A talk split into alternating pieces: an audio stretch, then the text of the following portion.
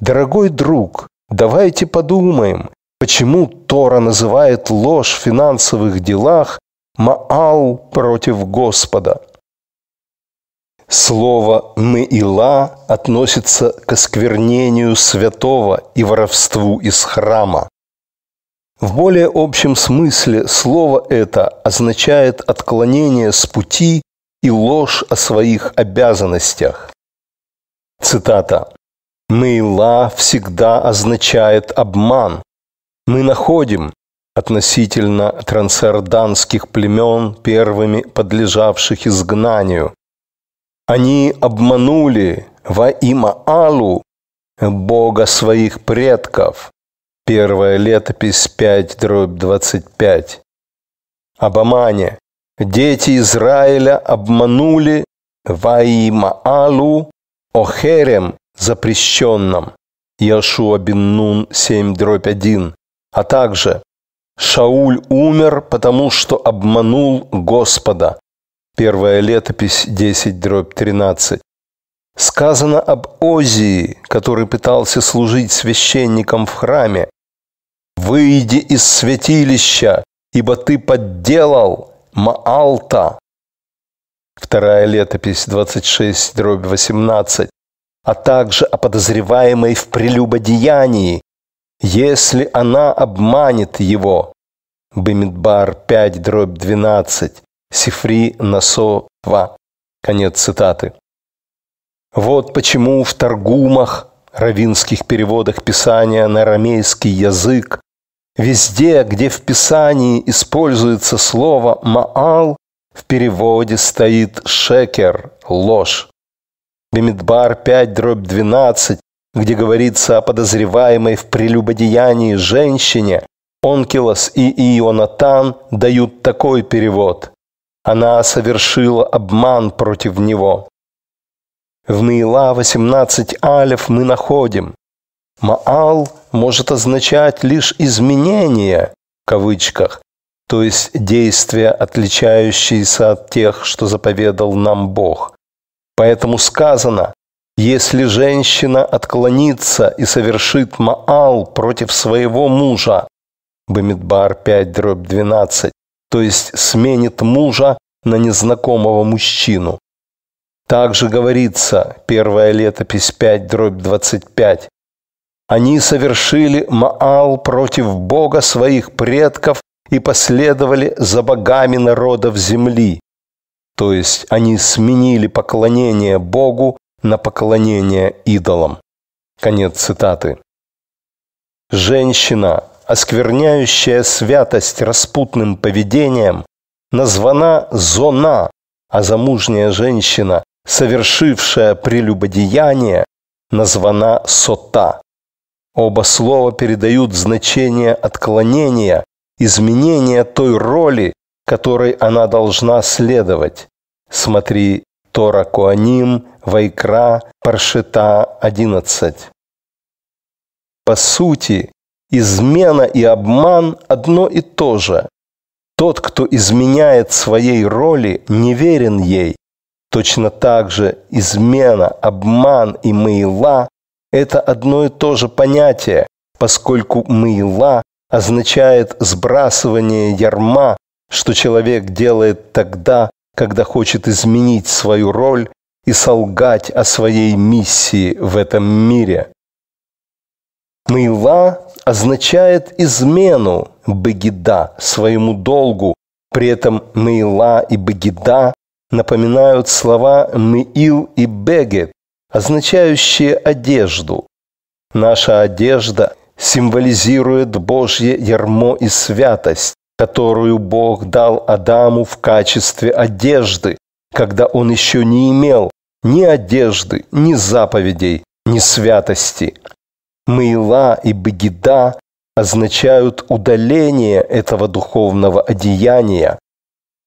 Как пишет Ибн Эзра, Вайкра 5:15, «Если кто-либо совершил нарушение, маал, то есть удалил свой маал, покрывало, от того же корня, что мыил, покров». Конец цитаты. Если подумать, несложно увидеть смысл слов Меила и Бегида, отказ от заповедей и ярма неба в свете первого в истории правонарушения, греха Адама и Евы.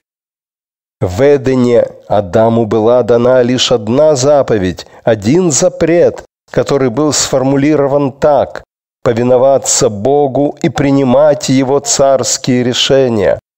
Поступая так, Адам мог исполнить предназначение мира, обуздывать злые позывы и эгоизм. Единственная заповедь Адама делала ненужными все остальные заповеди и их внешние символы, такие как одежда для сокрытия наготы. Не согрешив и не вкусив греха, Адам и Ева были оба нагими и не стыдились. Берешит 2:25. А вот как в Махаре Кара комментируется стих Ехескель 16:7. «Ты выросла и стала чрезвычайно красива. Твои груди были украшены, твои волосы выросли, однако ты была не покрыта и нага». Конец цитаты. Комментарий. Пока груди молодой девушки не сформировались, у нее нет никаких других символов половой зрелости, нет позора в том, что она одевается нескромно. Конец цитаты. Этот же принцип применим к Адаму и Еве. Пока они не согрешили, они были невинными детьми, не знавшими греха, нескромности и наготы. Следовательно, они не нуждались и в одежде. Однако, как только они сбросили свое ярмо и согрешили, они тут же поняли, что такое грех, и проявилась их нагота. Грешник должен покрывать себя внешним одеянием, как заповеди символически скрывают наготу души. После греха Адама мир стал более враждебным. Адам был изгнан из Эдена, в нем разгорелись злые позывы, и для их обуздания понадобились заповеди. Вот почему Бог потребовал, чтобы человек покрывал и тело, и душу, так он бы скрыл наготу и срам, следствие греха и предательства. Так началась новая эра, и перед миром были поставлены новые задачи – исполнять заповеди, нести духовное ярмо и бороться со злыми позывами. Теперь Бог требовал, что тело должно быть покрыто. Берешит 3:21. Бог сделал кожаные одеяния для Адама и его жены и одел их. Согласно одному толкованию, речь шла об одеяниях для кожи Адама и Евы. Согласно другому, это были одеяния, сделанные из кожи животных. С этого момента человек должен был проявить превосходство над животным, которое, не имея духовного ярма, не выполняя никакую божественную роль, пребывает нагим. С этого момента человек должен был облечься в кожу именно того животного, уподобляться которому ему запрещено. Он должен превзойти это животное и, используя его, достичь святости. Физическая нагота символизирует эгоизм и страсть человека, который не желает принимать ярмо, могущее остановить его на пути к свободе и вседозволенности. Об этом сказано в Санедрин 38 бет. Адам был идолопоклонник. Раби Нахман сказал, что он был атеист. Конец цитаты. Как бы то ни было, он сбросил свое ярмо. В основном нагота подразумевает открытость частей тела, именуемых Эрва. Как сказано, ты была не покрыта, Эром, и нага, Эрия. Ехескель 16:7. Обычно Эром означает быть раздетым, тогда как Эрия относится к наготе, связанной с Эрва, нескромностью. Читатель заметит, что ор – кожа произносится одинаково с ор – свет. Действие света, обнаруживающего скрытое в темноте, – это действие обнажения. Кроме того, ор – кожа связан с ивер – слепотой, противоположностью света. Мысль здесь в том, что всякий, кто стремится к безнравственным удовольствиям, сбрасывая духовное одеяние и обнажая свою наготу, попирает ярмо неба. Он высокомерно полагает себя мудрым и просвещенным, думая, что видит истинный свет, тогда как на самом деле он слеп и глуп. Не зря мы читаем, что сразу же после стиха оба, Адам и Ева, были наги, Арумим. Берешит 2:25 говорится: «Змей был коварнее, Арум, всех полевых зверей». Если человек лишен ярма неба, он находит удовольствие в своем коварстве. Он не может выносить свое духовное одеяние и предпочитает оставаться нагим от заповедей. Однако в глазах Бога вся его мудрость и ловкость – всего лишь глупость. Змей, якобы очень умный, решил, что он может стать царем животных и господствовать над Евой, но его замыслу осуществиться не удалось, и он был приговорен стать нижайшим из живых существ. «И сказал Господь Бог змею: за то, что ты сделал это, проклят ты из всех скотов и из всех зверей полевых. На чреве твоем ты будешь ходить, и прах будешь есть все дни жизни твоей». Берешит 3:14. Я уже обращал внимание на то, что Бог создал еврейский язык таким образом, что многие слова обозначают одновременно и некое понятие, и его же противоположность. В данном случае мы снова видим сходство между ор и ивер, свет и слепота. Это говорит о способности человека выбирать между добром и злом. Из одного и того же источника, который выбирает человек, может произойти как доброе, так и злое. Следовательно, если человек выбирает слепоту, он лишается истины и отказывается выполнять заповеди. Бог призывает слепого человека пробудиться.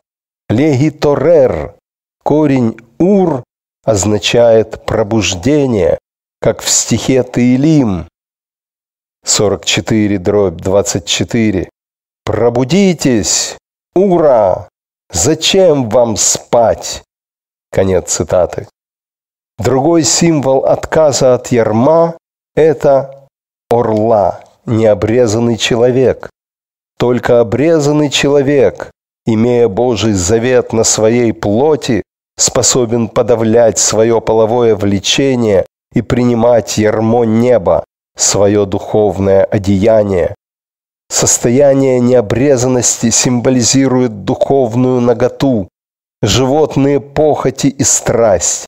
Человек отказался от Божьего знака, от духовного одеяния, от ярма неба. Тщательное исследование показывает, что любой грех, любой вид отклонения и отступления от своего долга через отказ от ярма называется мейла, правонарушение. Между тем, Бог особым образом связал понятие меила с храмом. Кто крадет имущество храма, называется Моэл, а его грех именуется Меила. Так в Парашат Вайкра, перед тем, как Тора упоминает Меила лжи, Вайкра 5:21-25, говорится: «Если кто-либо совершает правонарушение, Маал, и неумышленно грешит против священных предметов Господа». Вайкра 5:15. Согласно интерпретации Раши, здесь имеется в виду тот, кто извлекает выгоду из священного. Это относится к любому незаконному использованию собственности храма, даже если проступок совершил помазанный Коэн или царь Израиля. Смотри, Меила 18:19. Как я уже писал, причина такой особой связи в том, что Бог учредил всю систему в целом. В нее входил священный храм, священные предметы и священный народ, Коэны и Левиты. Эта система символизировала мир в миниатюре, совершенный и завершенный, святой и чистый. Она должна была являть собой образец того, каким должен быть и внешний мир.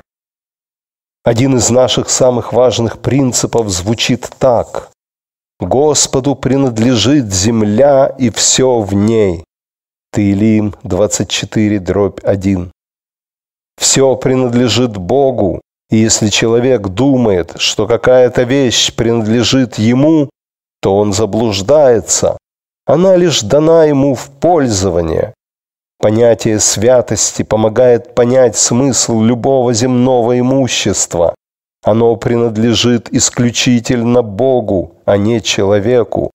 Следовательно, Мейла относится особенно к храму и его священным предметам. Что Танах говорит о человеке, который незаконно пользуется храмовым имуществом? Цитата. «Он должен принести в качестве приношения вины Господу двухлетнего безупречного барана с назначенной ценой, как минимум в 2 серебряных священных сикля. Он должен возместить за то, что взял священное, и прибавить 5-ю часть. Вайкра 5:15-16. Прибавление именно 5-й части обусловлено совершенным преступлением. Милостыня могла составлять до 5-й части имущества. Цитата. «Давая милостыню, человек должен жертвовать не более 5-й части своего богатства». Ктувот 67 бет. Так человек демонстрирует, что уважает права Бога на свое имущество. Однако в данном случае речь идет о воровстве из храма. Следовательно, и возмещение должно составлять 5-ю часть, как будто это его имущество. В Бава Меция 54 алеф мы находим мнение раби Йошии, согласно которому эта 5-я часть считается «извне» в кавычках. Иными словами, прибавленная сумма – это 5-я часть от суммы нарушения плюс, собственно, прибавленная сумма, то есть фактически 4-я часть основной суммы. Раби Йонатан считает, что прибавленная сумма – это 5-я часть основной суммы. Талмуд санкционирует точку зрения раби Йошии, как и Рамбам, Хилхот Мейла 1:5. Далее следует важное высказывание из Кли Якар, Вайкра 5:23. «Бог дает человеку золото и драгоценные камни, чтобы он изливал свое богатство на божьих бедных ради его имени». Наши мудрецы сказали, что тот, кто хочет быть щедрым, не должен давать больше 5-й части. Яаков сказал: «Я в десятину дам 10-ю часть» Берешит 28:22. Удвоенная 10-я часть Асер Асрену. И 2-я 10-я часть должна равняться 1-й, а не 10-й от того, что осталось после удаления 1-й 10-й. Этот человек не только отказался пожертвовать 5-ю часть своего богатства храму или бедным, но украл у храма или своего товарища, следовательно, закон наказывает его 5-й частью. Воровство основной части искупается возмещением украденного, а то, что он не пожертвовал 5-ю часть, искупается за счет добавления 5-й части. Конец цитаты. Главная мысль здесь в том, что Моэл, Вайкра 5:15, нарушитель священного, искупает свою вину таким же образом, как и тот, кто взял собственность товарища и солгал об этом. Такой человек тоже называется Моэл, Вайкра 5:21. Они оба должны принести приношение вины в размере 2 села, возместить основную часть и прибавить 5-ю. Почему это так? Мудрецы объясняют. Тора Коаним, Вайкра 22:4. Раби Акива сказал: поскольку суды и деловые расчеты требуют документов и свидетелей, когда одна сторона отрицает подробности, ее отрицание может противоречить документам и свидетельству, что затрудняет его принятие. Однако, что касается оставленного на хранение, то доверитель не хочет, чтобы об этом знал кто-то, кроме 3-й стороны – Бог. Следовательно, когда человек, получивший вклад, отрицает это, он лжет Богу. Конец цитаты. Основной грех этой ситуации в том, что человек лжет своему ближнему, не боясь Бога. Он не только лжет Богу, но еще и отрицает, что получил Божью собственность. Степень Мейла в данном случае чрезвычайно высока, поскольку лгун вступает в прямой конфликт с Богом. Покушение на собственность товарища – гораздо более серьезное нарушение, чем покушение на собственность храма, поскольку в последнем случае человек покушается только на собственность Бога, а в первом – и Бога, и товарища. Мудрецы учат, Тосефта, Шавуот 3:5, если кто-либо поступает лживо со своим товарищем, Вайкра 5:21, никто не поступает лживо со своим товарищем, перед этим не отвергнув веру в Бога. Однажды раби Рувен проводил шаббат в Тиберии, и его встретил Плосов, философ. Последний сказал: «Что более всего ненавистно в мире?» И раби Рувен ответил: «Тот, кто отрицает веру в своего Создателя». Плосов затем спросил: «Откуда мы это знаем?» И раби Рувен ответил: «Чти своих отца и мать, не убивай, не прелюбодействуй, не кради, не лжесвидетельствуй, не вожделей». Шмот 20:12-14. Конец цитаты. Другими словами, перед этими 6 заповедями Декалога идут 4 других, смысл которых в признании божественности Творца. «Я Господь твой Бог. Да не будет у тебя других богов передо мной. Не используй имя Господа твоего Бога напрасно. Помни день шаббата». Тот, кто исполняет первые 4 заповеди, не нарушит 6 последних. Человек не отрицает законность заповеди, пока не отверг существование Бога, ровно как и не совершает грех, не отвергнув сначала существование того, кто заповедал избегать его. Там же, как я уже сказал, любой грех по своей сути является вызовом Богу и отрицанием его существования. Если человек действительно верит, что есть Бог, который видит человека и может свидетельствовать против него, то как он вообще может грешить? Об этом наши мудрецы сказали так, Сота 3 алеф. «Никто не грешит, если сначала не войдет в него дух безумия». Конец цитаты. Этот дух ослепляет человека до такой степени, что он начинает грешить. Как иначе объяснить, почему разумный человек, верящий в Бога, может осознанно совершить грех? Если человек лжет и ложно клянется перед Богом, это значит, что он отверг веру в Бога, и нет более тяжелой Мыила. Мудрецы учат, Бава Батра 88 бет. Украсть у своего товарища хуже, чем украсть у Бога, поскольку в случае с первым Танах упоминает грех перед нарушением.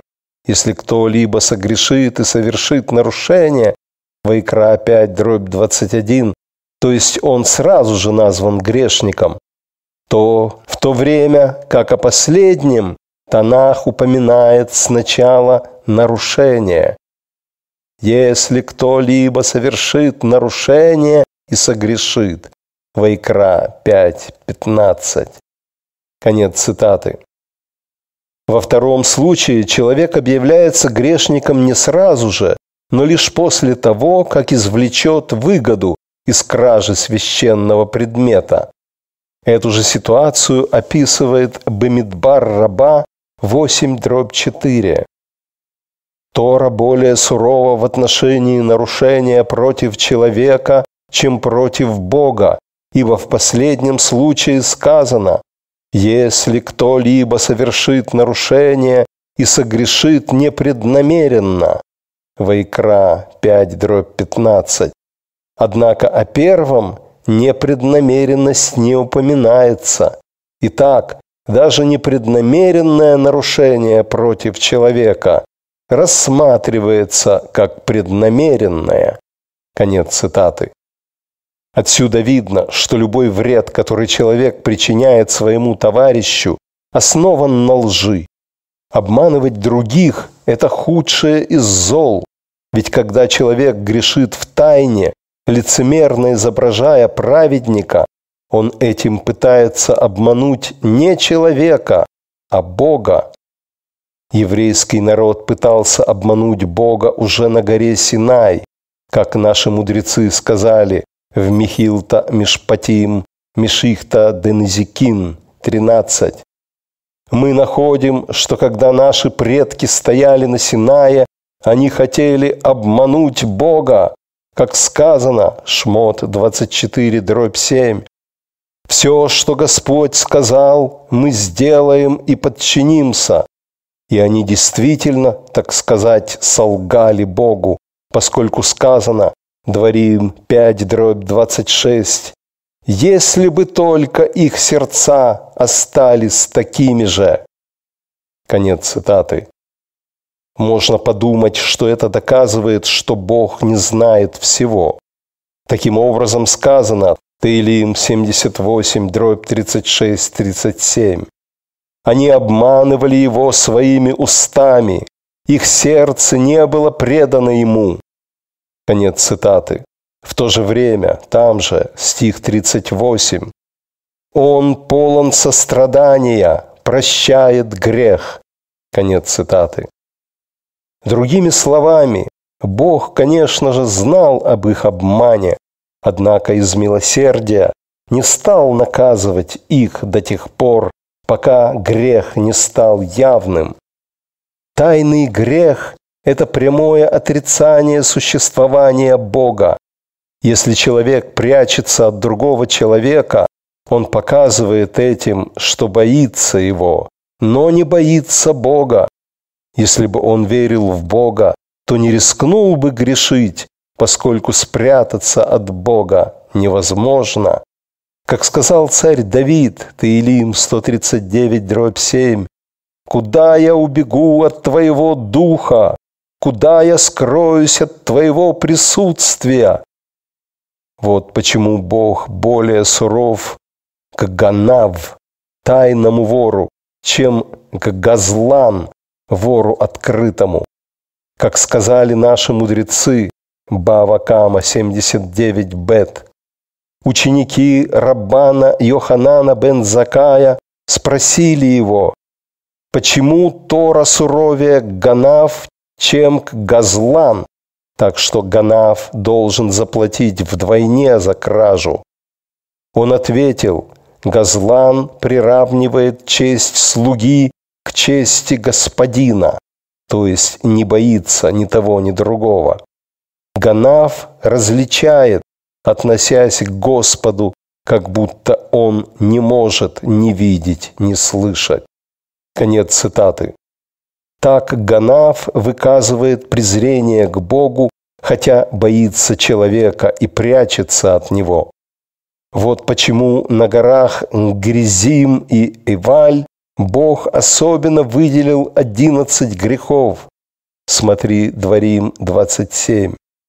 Вот как Ибн Эзра комментирует стих Дворим 27-14. Причина, по которой Писание упоминает эти 11 грехов, состоит в том, что все их можно делать в тайне. Тора свидетельствует об этом. Проклят человек, который вырезает изображение и ставит его в тайне. Дворим 27:15. Если он поставил его открыто, он будет убит. Также сказано, проклят тот, кто бьет своего ближнего в тайне. Там же 27:24. Ибн Эзра объясняет все 11 грехов с точки зрения их общей черты. Все они совершаются в тайне. Грешник считает, что если он спрячется от другого человека, этого достаточно.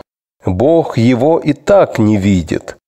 Этим грешник совершает страшный грех, выказывает презрение и пренебрежение к Богу. Вот почему на горах Гризим и Эваль Бог открыто предостерег от этого греха. Что касается «Она от дворим», словесный обман и оскорбление, Торат Коаним учит, Биар, глава 4. «Если кто-либо видит, как погонщики ослов ищут зерна или вино, он не должен говорить им «идите туда-то», если в этом месте раньше никогда не продавалась пшеница. Раби Иуда сказал, он также не должен смотреть на предмет и спрашивать, сколько он стоит, если он не хочет его покупать. Ты мог бы подумать, что я лишь даю хороший совет, но это вопросы сердца, и на все подобные вопросы распространяется предостережение «Бойся своего Бога». Конец цитаты. Она от дворим большой грех по двум причинам. Во-первых, в своем безумии грешник пытается обмануть самого Бога. Во-вторых, он причиняет сильную боль своей жертве, став жертвой обмана и оскорбления. Человек разочаровывается в своем обидчике, который еще вчера был добрым товарищем. Этот грех бросает вызов общественным нормам и всему миру. Выражение «онаа» происходит от «он», что означает власть, сила. Тот, кто обманывает товарища, проявляет высокомерное и презрительное коварство. Самый худший аспект «она от дворим» – это та жестокость, с которой человек пытается обмануть и Бога, и человека. Наши мудрецы сказали, Бава Меция 59, что имеется в виду в стихе «человек не должен вредить своему товарищу, амито». Левит 25:17. Человек не должен вредить другому человеку, Ам, который вместе с ним и то в Торе и заповедях. Рав сказал, Нужно быть очень осторожным, чтобы не обидеть словесно свою жену. Тот факт, что женщина часто плачет, говорит о том, что ее легко оскорбить. Раби Элазар сказал: «Со дня разрушения храма врата молитвы закрыты, как сказано, плач Ирмиягу 3:8. Даже когда я взываю о помощи, Он закрывает мои молитвы». Однако даже при том, что врата молитвы закрыты, врата слез нет. Таилим 39:13. «Услышь мою молитву, о Господи! Прислушайся к моему восклицанию! Не молчи при моих слезах!» Конец цитаты. Раби Хизда сказал: «Все врата закрыты, кроме врат жертв, Онаа, как сказано, Амос 7:7. Господь встал за стеной, сделанной по отвесу». Анах, те же буквы, что и в Онаа, держа отвес в своей руке. Конец цитаты. Раби Элазар сказал: «Все наказания выполняются посланником, кроме наказания Онаа, как сказано, держа Анах в своей руке». Раби Аваху сказал: «Есть 3 греха, перед которыми небесный занавес не закрывается: Онаа, воровство и идолопоклонство». Об Онаа говорится: «С Аннах в своей руке». Конец цитаты. Итак, когда человек оскорбляет другого, он причиняет ему страдания, за которые будет наказан Богом.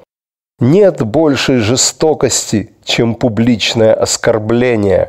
Я бы хотел привести на эту тему цитату из Бава Меция 58 Бет 59 Алеф.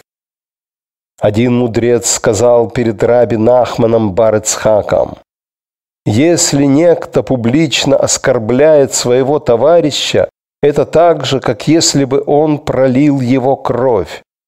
Раби Нахман ответил: «Ты хорошо сказал, ибо мы видим, как жертва теряет цвет и бледнеет». Конец цитаты. Абайя спросил раби Дими: «О чем заботятся на Западе?» И он ответил: «О том, чтобы не позорить людей, ибо раби Ханина сказал: все, кто опускаются в ад, в конечном счете поднимутся, за исключением 3: того, кто прелюбодействует с женой другого, кто оскорбляет своего товарища публично и кто зовет своего товарища плохим именем». Конец цитаты.